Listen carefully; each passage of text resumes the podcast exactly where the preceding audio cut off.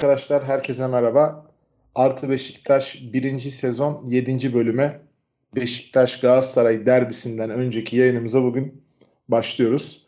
Yayında ben Fatih, Erman, Sedat, Çağdaş, Turan ve misafirimiz olaraktan e, Ergin Aslan'la birlikte olacağız. Beşiktaşlı spor yazarı ve yorumcu. Ergin Bey merhaba, hoş geldiniz yayınımıza. Merhabalar, merhabalar, iyi yayınlar. Artı Beşiktaş olarak bizim ekibin içerisinde de e, sosyal medyada da takip ettiğimiz üzere oldukça fazla Beşiktaşlı taraftarınız, hayranınız var öyle söyleyeyim ben size. Bizim ekibin içinden de sizin yazılarınızı, yorumlarınızı vesaire takip eden oldukça arkadaşımız var. Aa, merhabalar e, cümleten. E, teşekkür ederim böyle bir yayın ortamı yaptığınız için. E, ilgi alakanız için de teşekkür ederim. Sağ olun. Eyvallah. Biz de, biz de teşekkür ediyoruz. Şimdi bugün biz normalde şu, kısaca şöyle özetleyeyim size. Artı Beşiktaş ekibi olarak yaklaşık 22-23 kişilik bir ekibiz. Ee, internette Artı Beşiktaş.com adresinde ve bütün sosyal medya mecralarında podcast kayıtları yapıyoruz ve bunları paylaşıyoruz. Bu 7. bölümümüz bu arada. Bazen her maçtan sonra bazen iki maçta bir şeklinde yapıyoruz. Bu hafta derbi haftası olması nedeniyle bir e, derbi öncesi yapalım dedik. Erman bizim ekipten sizinle iletişime geçti sağ olsun. Ee, evet. Az önce de söylediğim gibi oldukça sevdiğimiz ve takip ettiğimiz birisiniz. Şimdi ben kendi adıma sorumla başlayayım. Daha sonra diğer arkadaşlar da size sorularını soracaktır. Bir sonradan da genel toparlama yaparız. Çok da fazla vaktinizi almak istemiyoruz. Ee, bu haftaki Galatasaray Beşiktaş derbisi hakkında ne düşünüyorsunuz? Ve bugün açıklanan seyircisiz oynama kararı var. Ona da bir yorumunuz olursa seviniriz. Tabii yani e, maçın seyircisiz oynanması seyirciliğe göre bu yorumu o, ve maçı başka bir yere e, taşıdı. E, çünkü tabii ki bu insan sağlığı e, her şeyden önemli. Beşiktaş'ın da başına gelebilir. Yani Vodafone Park'tayken de denk gelebilirdi bu maç. E, bu artık e, kabullenilip e, öyle değerlendirilmesi gereken bir durum. E, şimdi Galatasaray'ın e, iç sahadaki etkisini biliyoruz. Ee, ama son dönemde e, evet hani çıkış yapmış olsalar bile e, oyunun belli bölümlerinde ciddi düşüşler yaşıyorlar. Özellikle 60-65'ten sonra ciddi düşüşler yaşıyorlar. E, oyun sistemleri genelde tutanı e, ve atanı üzerine kurulu. E, ki Muslera e, açık ara ligin en iyi kalecisi ve Onyekuru hastalıktan döndükten sonra ilk defa Sivas'ta puan bıraktılar. E, Onyekuru'nun deparları üzerine kurulu bir oyun. Ee, diğer tarafta da e, her sene olduğu gibi ligin bahar aylarında e, yani Cemre gibi böyle bahar aylarında kendini gösteren bir Feguli var. Onun da çok etkili bir e, dönemine denk geldi e, bu derbi maçı. Ama tabii Beşiktaş açısından e, bakmamız gerekiyor. Sergen Yalçın ile Beşiktaş'ın e, Abdullah Avcı Beşiktaş'ından çok rahatlıkla ayırabiliriz. Aşağı yukarı e, aynı kadro Boateng dışında. Bir fark var. Atiba'yı rakip yarı sahada oynatıyor ve e, Abdullah Hoca'nın sürekli bahsettiği o 600 pasın 300'ünü Ruiz Vida, Karius kendi aralarında değil. E, Enkudu, Boateng, Burak e, arasında yani rakip yarı alanda oluyor. Fark burada doğuyor. E, oyun felsefesi farkı var. Şimdi Sergen Yalçın ilk geldiğinde şunu söyledi. Beşiktaş içeride dışarıda her yerde kazanmaya oynayacak diye. Bunu Galatasaray deplasmanında sürdüre, sürdüreceğini düşünüyorum. E, ama bu oyunun e, avantajları gibi riskli yanları da var.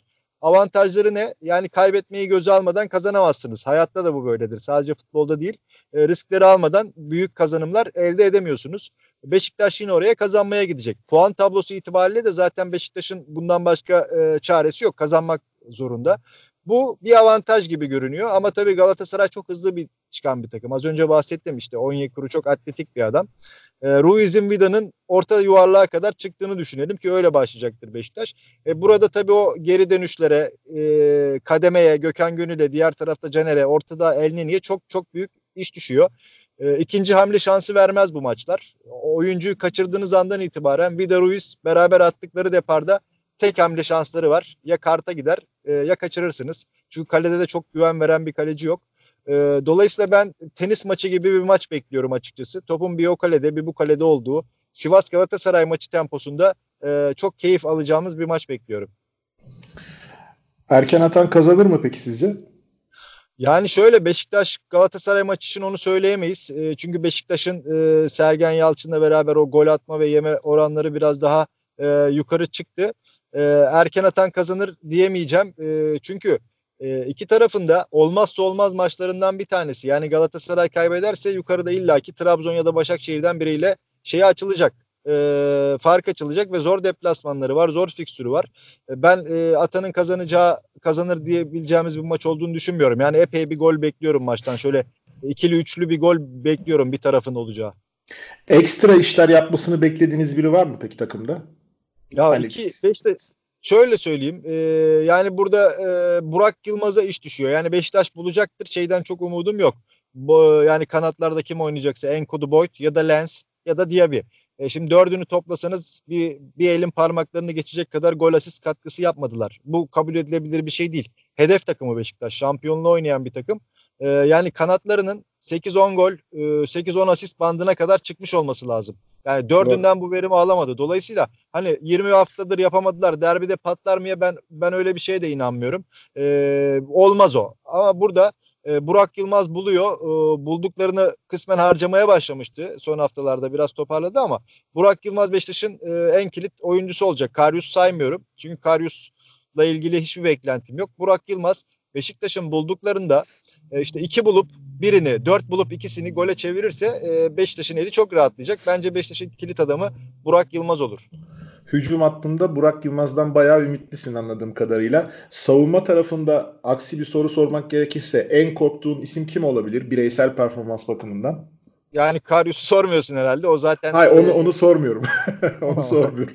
Yani diğer tarafta ikisi birbirinden çok farklı oyuncular değil. Yani Vida baktığımız zaman asla yıllık 3 milyon euro ödenmesi gereken bir adam değil. Çünkü fark yaratacak e, bir stoper e, 3 milyon euroluk mu? Bence değil. Ruiz ki öyle. Yani ikisinin en büyük problemi ikisinin de ağır olması. Yani en büyük handikap bu. Beşiktaş'ta Galatasaray maçı özelinde çok hızlı çıkıyor çünkü Galatasaray. E, Saratçı oradan bindiriyor. Mariano Feguli bu tarafta. Ben e, şunun üzerine çalışılması gerekiyor hafta boyunca ki hoca da bunu eminim e, çalıştırmıştır. Tek hamle dediğimiz şey. Yani ikinci hamle şansını vermiyorlar. Maçın başında eksik kalırsınız.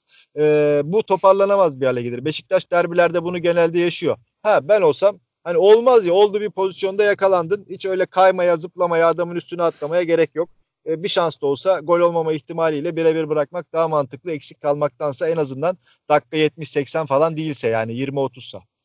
Yani ben burada savunma bekleri tarafında özellikle sol bekin son noktaya kadar kovalaması gerektiğini, orta sahada topu bırakmaması gerektiğini düşünüyorum. Kendi adıma düşünecek olursam öbür türlü söylediklerinizin tamamına katılıyorum. Burak Yılmaz tarafında bir de ekstra iş yapmasını beklediğimde benim Beşiktaş'ın içerisinde Elneni var. Son haftalardaki performansını dikkate alarak söylüyorum bunu özellikle Sergen Hoca geldikten sonra. Şimdi e, sırayla bizim arkadaşlar da size sorularını sorsunlar. Söylediğim gibi çok da fazla vaktinizi almayalım. Sedat'la başlayalım. Sizi e, oldukça sıkı takip eden hatta yor- grubun içerisinde de bazı konuşmalarımızda sizin tweetlerinizi paylaşan bir arkadaşımız. Sedat varsa bir sorunu sorunu alalım. Ergin Bey hoş geldiniz tekrardan. Merhabalar Sedat, merhabalar. Ee, ben bir soru sormak istiyorum. Daha çok takip ediyorum sizi. Yayınlarınızı da izliyorum da. Ben derbi maçında hakem etkisinin ne olacağını çok merak ediyorum. Beşiktaş e, biliyorsunuz son 10 yıldır daha da fazladır. Bütün derbi deplasmanlarında hakemler tarafından e, bir şekilde e, tökezletildi diye düşünüyorum. Bu maçta seyircisiz oynayacağız. Yani seyircisiz olmanın hakem üstünde bir etkisi olacak mı ya da e, bizim için bir avantaj olabilir mi seyircisiz maçta deplasmanda oynamak hakem tarafından? Şimdi bunları hani benim söylemem ne kadar doğru bilmiyorum. Hani krizden fırsatçılık çıkarıyormuş gibi algılanmasın ama tabii ki olacaktır. Şöyle yani Vodafone Park'ta ya da Ali Samiyen'de ya da Kadıköy'de ki Vodafone Park bu konuda üçüncüdür. Derbilerde hakemin seyirciden etkilendiği e, şeyde üçlü sıralamak olursa da en sonda Beşiktaş gelir. Yani onu çok düşünmez hakemler içeride çalarken ama Galatasaray deplasmanında hakemler e, bu konuda o atmosferden etkileniyordu. E, yani Bitigen e, bu manada çok e, hikayelerini, derbi hikayelerini bildiğimiz bir hakem değil. E, dolayısıyla ben de merakla bekliyorum. Ama tabii yani seyircili olmasıyla seyircisiz olması arasında hakem üzerinde yüzde yüz etki edecektir. Söylediğine bir ek yapayım e, sadece derbi maçlarda değil dikkat edersen son 10 yılda belki daha da geriye götürebiliriz hikayeyi. Derbilerden arefesinde yani bir önceki haftadan başlar aslında derbiye yönelik e, Beşiktaş'ın kadro şekillendirilmesi, kritik adamların dışarıda bırakılması bunların hepsi e, bir hafta önceden başlar. E, ama bu maç özelinde e, Bitige'nin performansını ben de merakla bekliyorum. Tamam, teşekkür ederim sağ olun. Ee... Erman senle devam edelim abi. Ergin Bey hoş geldiniz. Merhabalar Erman'cığım. Ya B'ye gerek yok ya. Yani arkadaşız. Çok teşekkür ediyoruz tekrardan e, katıldığınız için. Ben teşekkür ederim. Ee, ben şöyle bir şey soracağım derbi için. Ee, Lens önü Gökhan mı? Daha iyi olabilir mi? Hani Gökhan'ın hem e, daha az yorulması, daha çok orta yapıyor, daha katkısı olabilir mi veya tersi ne olur? Ne düşünüyorsunuz? Valla son güne kadar bugün aldığım bilgi ki değişebilir bilmiyorum. Hocanın Enkodu ve Boyd'u kanatlarda kullanacağına yönelikti. Yani Gökhan Boyd ikilisini kullanacak. Çünkü Boyd'un üzerine biraz fazla eğiliyor. Yani Lens'e e, ve Diaby'e göre Boyd'u daha çok tutuyor Sergen Hoca. E, zaman zaman on numaraya mevkinde de e, kullanıyor. E, dolayısıyla öyle başlayacak gibi. Yani e, şöyle söyleyeyim ben Lens'ten e, umutlu değilim e, Erman. Çünkü e, iki buçuk yıl oldu. E, dolayısıyla bu saatten sonra olmaz. Yani bir oyuncu bir maçta patlama yapar mı? E, o, o beklentide değilim. Ha Lens'in şöyle bir avantajı olabilir Boyd'a göre. E, belki ilk yarıda yani Galatasaray 60-70 dakikayı tempolu oynuyor ya. Orada Lens Sabek oynama tecrübesi de olduğu için Gökhan ve Lens ikilisiyle belki Saratçı Onyekuru ikilisini daha e, iyi baskılayabilirsiniz. Daha net durdurabilirsiniz. Bu avantajı olabilir senin söylediğin şeyde ama hoca anladığım kadarıyla yani hafta içi de aldığımız bilgiler hep bu yönde. Direkt sanki iç sahayı kendisi oynayacakmış gibi iç savunmayı durdurmayı değil de kendi oyun felsefesiyle direkt hücum hattıyla işte e, Boyd'la oradan Enkudu'yla buradan öyle planlıyor. Baskın basanındır mantığıyla planlıyor. Belki skoru bulup rahatladıktan sonra e, diğer hamleleri yapabilir. İnşallah. Teşekkür ediyorum. Ben teşekkür ederim. Turan senle devam edelim abi. İyi akşamlar. İyi akşamlar. Aslında benim de kafamda işte Erman'ın sorusu vardı ki ilk 11'de hani soru işareti olan sanki sadece sağ kanat. Söylediğinizden ben cevabı aldım ama bir küçük bir şeyim olsun. Ona yorumunuz ne olur onu merak ederim. Ee, şeyde sağda lensle başlayıp ortada acaba şeyi dener mi yine? Boydu dener mi? Hem pres hem şey açısından. Şeyi daha belki 60'tan sonra. E, Boateng'i 60'tan sonra böyle bir fikre ne dersiniz? Ee, ya bir fikirdir ama başlamaz çünkü niye? Ee, Boyd çok savruk bir oyuncu. Boateng ayakları daha yere sağlam basan bir adam. Fizik gücü olarak da güçlü yani orada Lemina ile baş edecek bir adam lazım. E, Lemina Boyd'u e, orada ezer fizik üstünlüğünde. Belki pırpır bir oyuncu Boateng'e göre ama daha güçlü. Yani şut atabilen, e, ters top atabilen bir adam Boateng. Yani bir kurucu özelliği de var. Artı mesela Burak Yılmaz'dan oluşan boşluklara çok iyi ön direk koşuları yapıyor. Hatta attığı iki gol buna yakın hem Trabzonspor maçında, Gençler Birliği maçında hep o boşlukları kullanıp ön direkte e, golle buluşan adam e, Boateng. O yüzden onu kullanacaktır diye düşünüyorum. E, 60'tan sonra bir hamle yapacaksa ki bu maçta %100 Laiç'i bir süre sonra artık 45'te mi kullanır, 60'ta mı kullanır? E, hocanın ilk hamlesi o olur diye düşünüyorum. Laiç olur diye düşünüyorum. Skora da göre diyorsunuz. Anladım. Evet, evet, evet. Te- teşekkür ederim. Ben teşekkür Ça- ederim. Çağdaş senle devam edelim. Ha merhaba Ergün Bey, hoş geldiniz yayınımıza. Merhabalar Ee, Çağdaş. Ben de aslında Boateng ve Laiç ile ilgili soru soracaktım. Ben bıraktığınız yerden ben devam edeyim. Boateng'in şimdiye kadarki gösterdiği performanslarda ilk 11'de başladığında değil de daha sonradan oyuna girdiğindeki katkısının daha iyi olduğunu düşünüyorum ben kendi adıma. E, Laiç'in de e, Sergen Yalçın geldikten sonra hemen hemen benzer pozisyonlarda oynamasından dolayı Laiç'e doğru bir e, olumsuz bir havası ya da yaklaşımı var. Tabii hastalığı da bunun etkili ama sizce bu maçta hani Laiç mi, Boateng mi 11'de başlar ya da hangisi daha sonradan girerse daha faydalı olur? Hani bununla ilgili yorumunuzu merak ediyorum ben.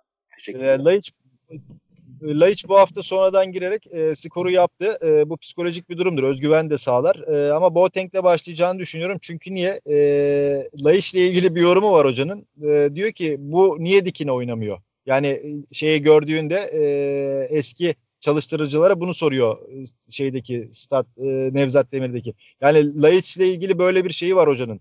E, niye bu adam dikine oynamıyor? Sürekli kafa sağını solunu arkasını arıyor diye.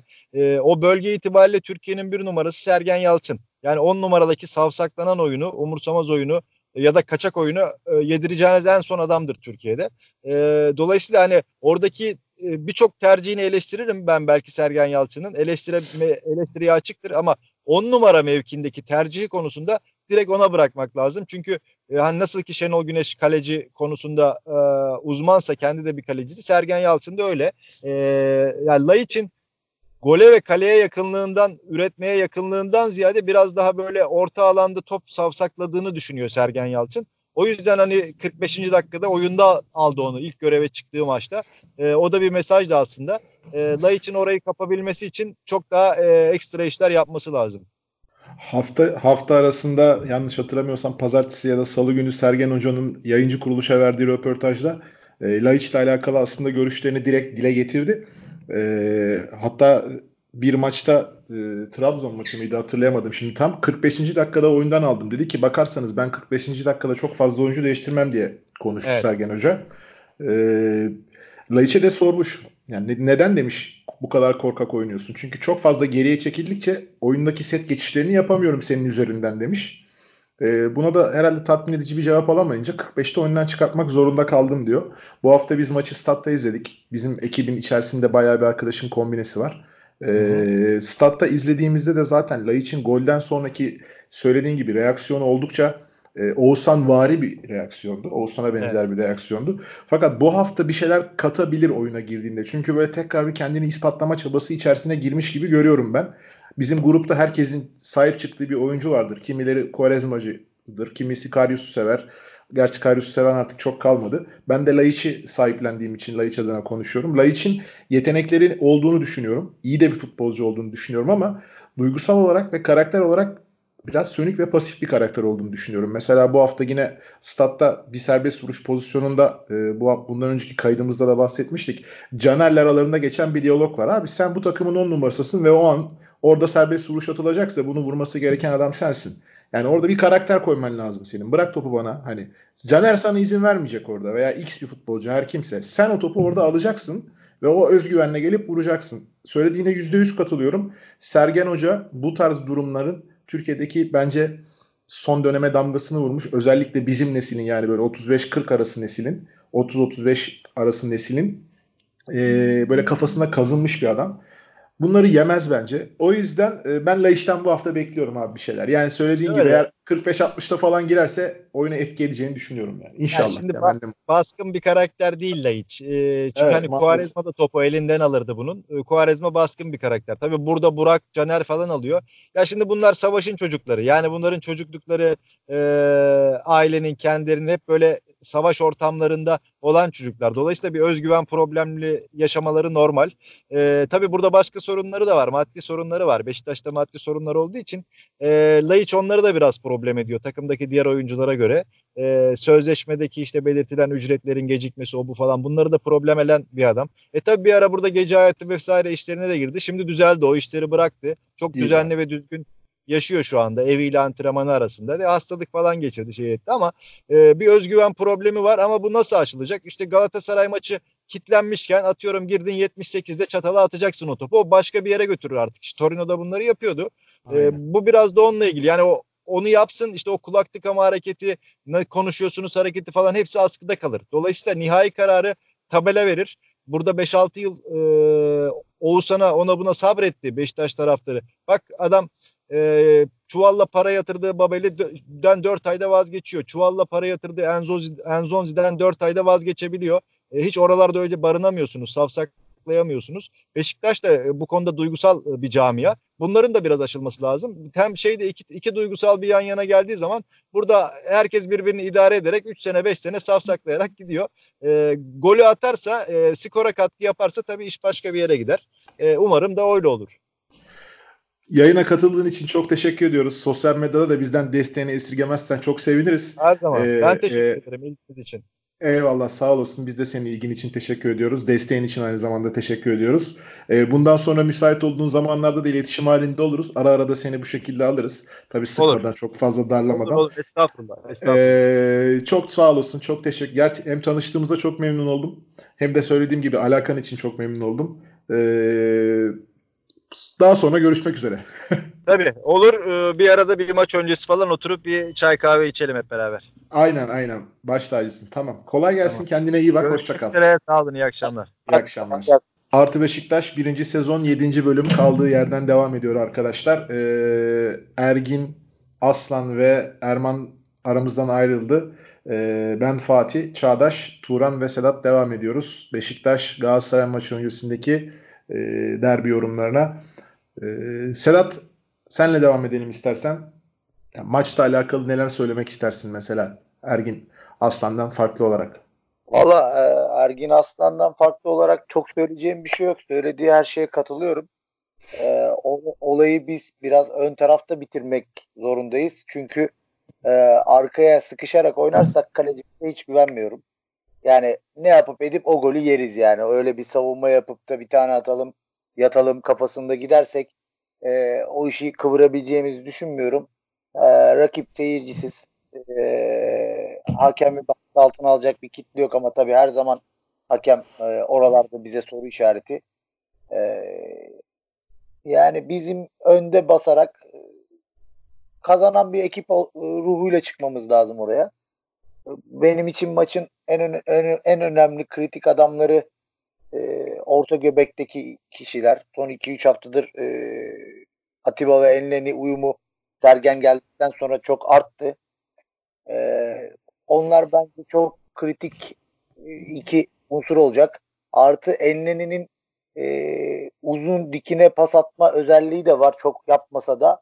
E, bence e, bek arkası koşularda e, hızlı ama yeteneksiz futbolcularımızı oraya kaçırabilme ihtimalimiz varsa ani çıkışlarda böyle değişik e, gol pozisyonları da üretebiliriz. E, bu arada Ergin Aslan'ın Oğuzhan yorumunu da e, Turan'ın duyduğunu düşünüyorum. E, ve pası Turan'a atıyorum. Duydum duydum da yavaş geçti. Ergin Bey o yüzden girmedim. Bir de bir tık daha ilerleseydi mikrofonu açıyordum. Az kaldı. Şimdi maçla ilgili bir şey söylemeden önce bugün işte çok da yoğundum ama ara ara yine takip ediyorum gündemi. Ondan Tabii. sonra işte önce Galatasaray cephesinden açıklamalar geliyor böyle şeyli. Yok efendim stat dezenfekte oluyormuş. Yok bilmem neymiş. Sıkıntı yokmuş. Beşiktaşlılar da gönül rahatlığıyla gelsinlermiş gibi. Ondan sonra tam takip edemedim ama akşamüstü sanıyorum geldi kararlar üst üste. İşte okulların bir hafta kapanacak üniversiteler, üç hafta maçlar bir Nisan'a kadar seyircisiz oynayacak gibi. Tekrar takip ediyorum. Efendim Galatasaray'a bu virüs sanki bu maç seyircisiz oynansın diye biyolojik silah olarak çıkmış. Beşiktaş çıkartmış bir de. Abi evet, çok, evet. Çok çok enteresan değil mi? ben de çok takip ediyorum. Dünya dünyanın önlem alamadığı gündemin şu an şey yani başka bir gündemi yok dünyanın. Herkesin. Japonya'dan Amerika'ya kadar. Herkesin gündemi bu şey Galatasaray'a algı için yapıldı. Yok şey oldu. Bu nasıl bir şeydir? camia bakışıdır. Videolar sonra videolar böyle hakara kekeri videolar atıyorlar. Efendim maç seyircisiz oynanmamalıymış. Böyle bir şey olmaz. Ben bir de internet şeyde görüyorum Twitter'da bugün. Koçan koçan uçak biletleri yurt dışından, Almanya'dan, Fransa'dan millet şey maç bileti almış geliyorlar. Bunu nasıl kontrol edeceklerdi? Bu nasıl bir şeydir ya? Çok çok enteresan bir camia. Hakikaten eşi benzeri yok. Fazla da girmeyeyim hani çok sıkıntı olmasın. Ama anlam veremiyorum. Olacağız yani. Fazla girme bence. Şimdi abi enteresan yani ben de takip ettim bugün. San, yani şey desek Galatasaray elle tutulur bir şey olacak. Desek abi biz kapıdan giren herkese maske vereceğiz dese mesela anladın mı? Daha somut bir şey olacaktı benim için mesela. Yani stadı temizledik falan. Bilmiyorum enteresan yani böyle bir korkuya düşmüş olmaları veyahut da Beşiktaş'ın yani ama şunu ben eğer e, olsaydı mesela hani Galatasaray maçı gerçekten seyirciyle oynansaydı e, ben söyleyecek bir şey bulamazdım herhalde. Yani bu nasıl bir güç derdim abi yani. Bütün dünyada ortalık kırılıyor abi. İtalya'da patır patır insanlar ölüyor. Ondan sonra İran'da keza öyle. Yani İngiltere'ler, Avrupalar, Real Madrid karantinaya almışlar. Değişik bir kafa yani ben anlamam. Hani bu işi futbol tarafını bırakacak olursak bu işin ee, NBA'yi durmuş Fatih. NBA. Evet, evet çok enteresan. İşin futbol tarafını bırakacak olursak hepimizin etrafında eşi dostu arkadaşı vardır abi Galatasaray'ı tutan. Yani bilmiyorum. Mantıklı hiçbir açıklama bulamıyorum ben. Samimiyetimle söylüyorum. Çağdaş senle devam edelim abi sesin çıkmıyor. Valla yani seyircili seyircisiz oynanması tabii bir, bu, bu biraz daha başka mercilerin vereceği ya da vermiş olduğu kararlar. Ee, ama bence doğrusu buydu. Seyircisi oynanmalıydı. Hani hem bu sağlık açısından önemli. Ergin aslında dediği gibi. insan sağlığı daha önce gelir ama ikincisi de evet e, hakemlerin ister istemez statta ve özellikle o statta çok etkilendiğini daha çok etkilendiğini bence hepimiz e, hem fikirizdir. Geçen sene Bülent Yıldırım'ın vermiş olduğu iki e, etkili kararı ve iki etkili kararın sonucu yediğimiz golleri düşünecek olursak e, daha sonrasında bir düzgün asmak zorunda kaldı. Bence önemli seyircisi oynanması bizim için bir avantaj. Bunu biz e, Beşiktaş olarak bu kadromuzun bu durumuyla avantaja çevirebiliriz. Çevirmeliyiz. Eğer gerçekten adımıza yakışır bir yerde ligi bitirmek istiyorsak bence bu hafta çok kritik. Hani hep diyorduk ya e, Alanya maçına itibaren 10 maçta puan hesabı yapıyorduk. Bu maça beraberlik vermiştim ben hatırlarsınız. 30, 10 maçta e, 28 puan alırız diyordum. Ama şu günden sonra yani bu maçı da bence kayıpsız geçmeliyiz diye düşünüyorum. Yani Galatasaray'ın kadrosuna bireysel olarak bakacak olursak tabii ben hafta içi gruptaki konuşmalarda da söylediğim gibi bireysel olarak en beni korkutan adam Onyekuru. Onyekuru en son antrenmanı yarıda bırakmıştı falan diye bir şeyler konuşmuştuk. Ama herhalde oynayacaktır bu hafta diye düşünüyorum.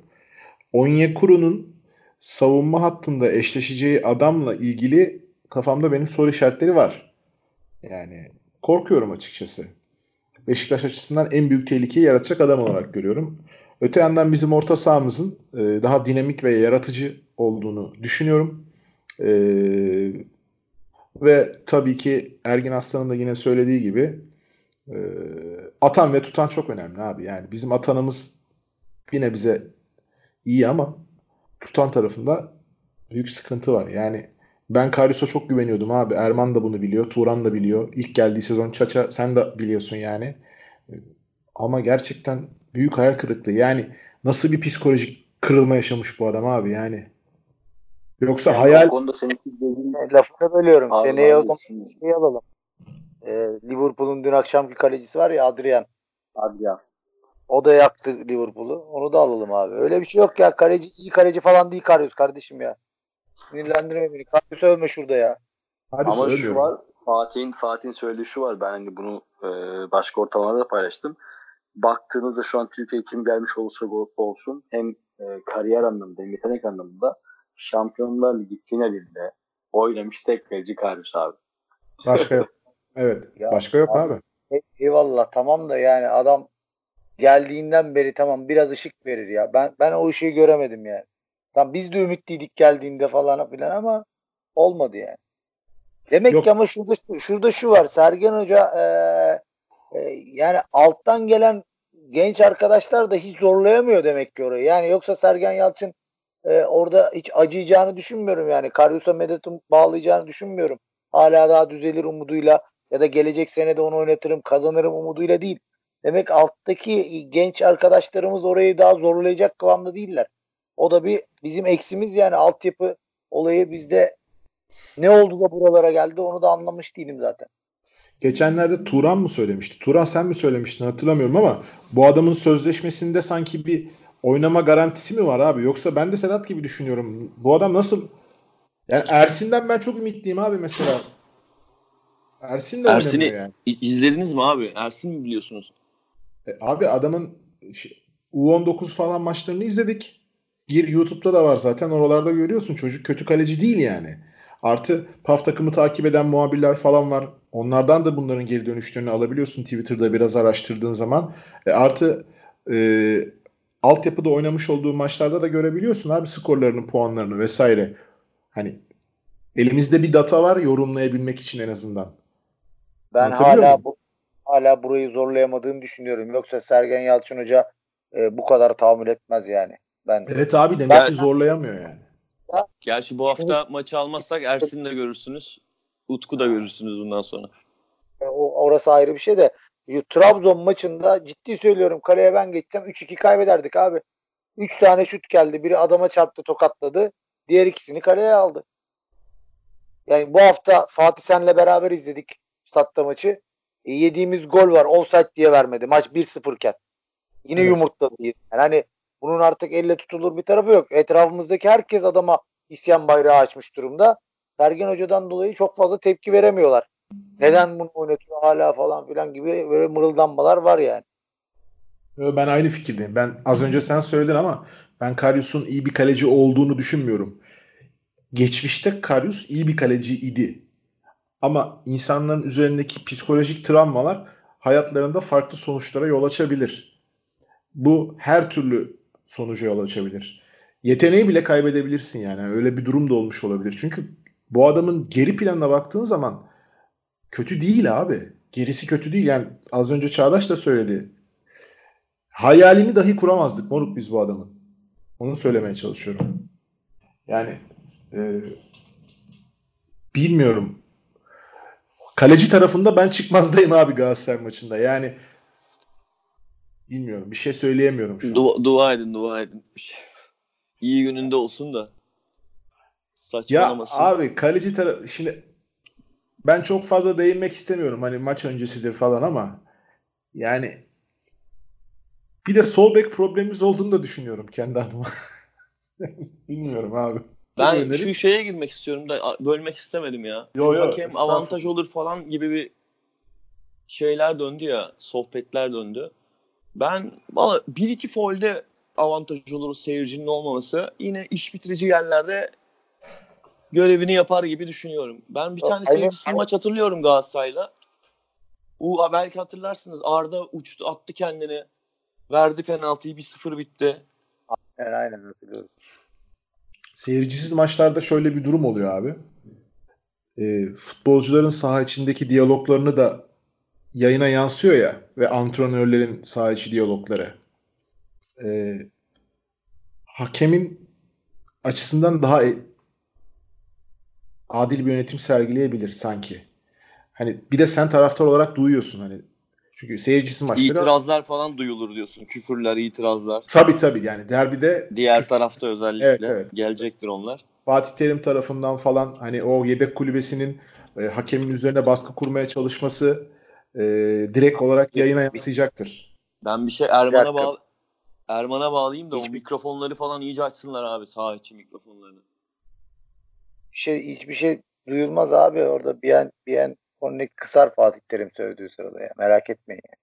Bizden çıkarsa duyulur. Yüklenmek lazım. Yok ben aynı fikirde değilim ya duyulur abi.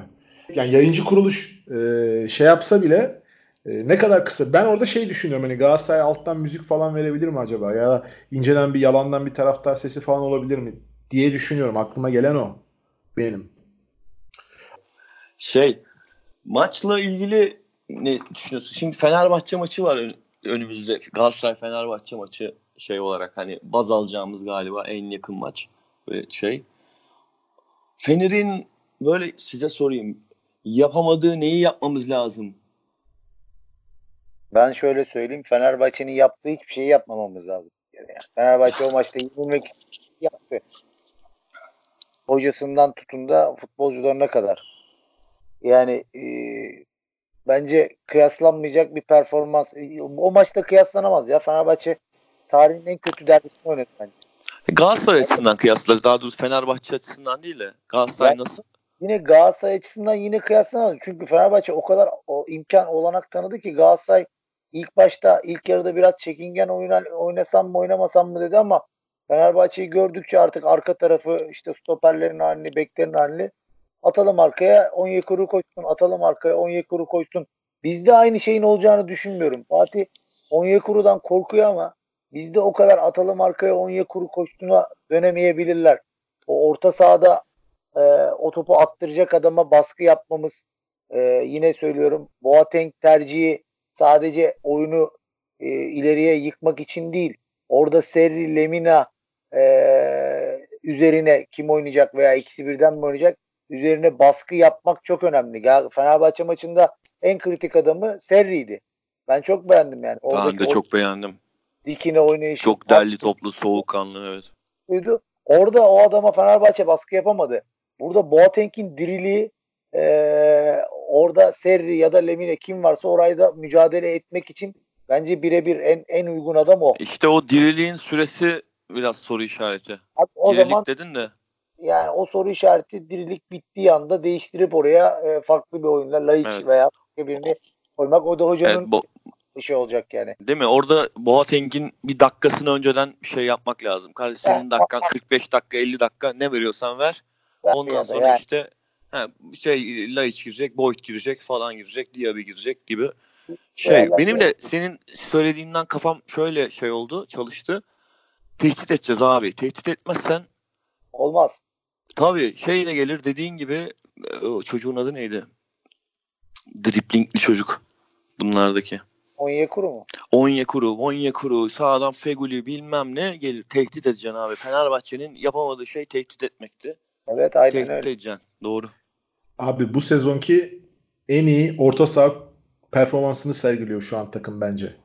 Yani son 3 haftadır Elneny'nin ekstra işler yapması, Atiba'nın enteresan bir şekilde geldiğinden beri böyle bir performansı yok Atiba'nın yani. Tabii ki hep iyi, kötü manada söylüyorum ama hücum tarafı Atiba'nın öne çıkıyor. Artık kale içine ceza sahasına falan giriyor. Sergen de bunu söyledi zaten.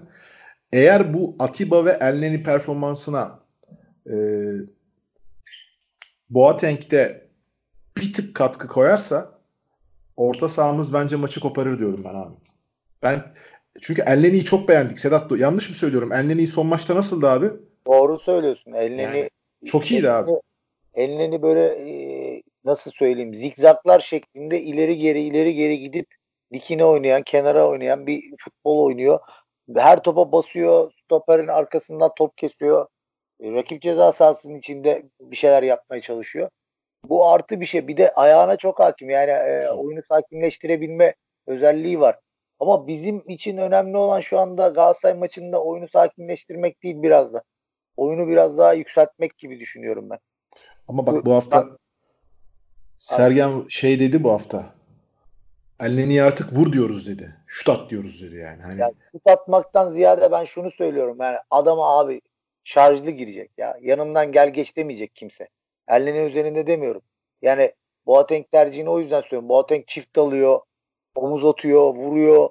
Yani hava topuna çıkarken şarj ediyor. Yani e, Laiç'te bunu yap, yapma özelliği yok. İşte ne bileyim e, Boyd'da bu yok. Enkudu da çok az yapamıyor. Diaby zaten kırılıyor gidiyor. Bizim burada Galatasaray'ı dövmemiz lazım. Yani dövmek derken hani kasti tekmeden kastım yok. Baya baya dövmemiz lazım. Tabii buna da hakem müsaade eder mi? O ayrı bir soru işareti. abi ni, şarj nizami olduğu sürece Ya müsaade. Nidamiler, Fatih'cim bize ne nidamiler e, şey efendim, yani, yani Doğru söylüyorsun. Doğru sen de haklısın abi ne diyeyim. Çaça skor tahmini versene bize. En beceriksiz olduğum işler. Yok yok ver bir skor tahmini. Abi 1-2. Neden böyle olur peki sence? Ve kimler atar? Bir tane Boateng'e yazdım. Bir tane de Burak Yılmaz'a yazdım. Onların golünü de muhtemelen Falcao atar. Falcao. Böyle geliyor. Aha. Vallahi. Peki böyle 2-0'dan mı çözülür maç? Yoksa hani kafa kafaya Karşılıklı. 1-0, 1-1 ama kim öne geçer? o kadarını da artık yorum yapamayacağım ama hani 1-0, 1-1 böyle çekişime gider. Bize bir kalp krizi böyle eşliğinde böyle dil altı haplarımız filan. Tansiyon aletlerimiz yanımızda. Sonlara doğru böyle bir 2-1 atar. O son 10 dakika artık böyle selamımız böyle okunacak şekilde devam ederiz her maç izlemeye. Turan sen ne diyorsun skor tahmini? Skor tahmini vermeyeyim ya. Vermeyeyim Ver. ama ben de içime sanki boyut atacak gibi geliyor ya. Allah Allah enteresan. Evet. Bir tane boyut mu atar diyorsun yoksa Boyut atar bir sıfır. Neden olmasın? Ama man mantığımda berabere biter gibi de geliyor. İşte karışık. Sedat sen ne diyorsun? ben de skor tahmini vermek istemiyorum. Totem yaptım. Sizinle Bari- de maç izlemek istemiyorum. Skor tahmini de vermek istemiyorum. Allah cezanı versin. Git sen maç günü kapan bir yere abi o zaman. Ben Ya, e, Valla skor tahmin edemiyorum ya ama gollü maç olabilir onu söyleyeyim. Yani tek ben de Ben de gollü olacağını düşünüyorum da bilmiyorum. Söyleyeyim Karius yer. Yani. Arkadaş şu Karius'a kimse güvenmiyor ya. Ben de güvenmiyorum.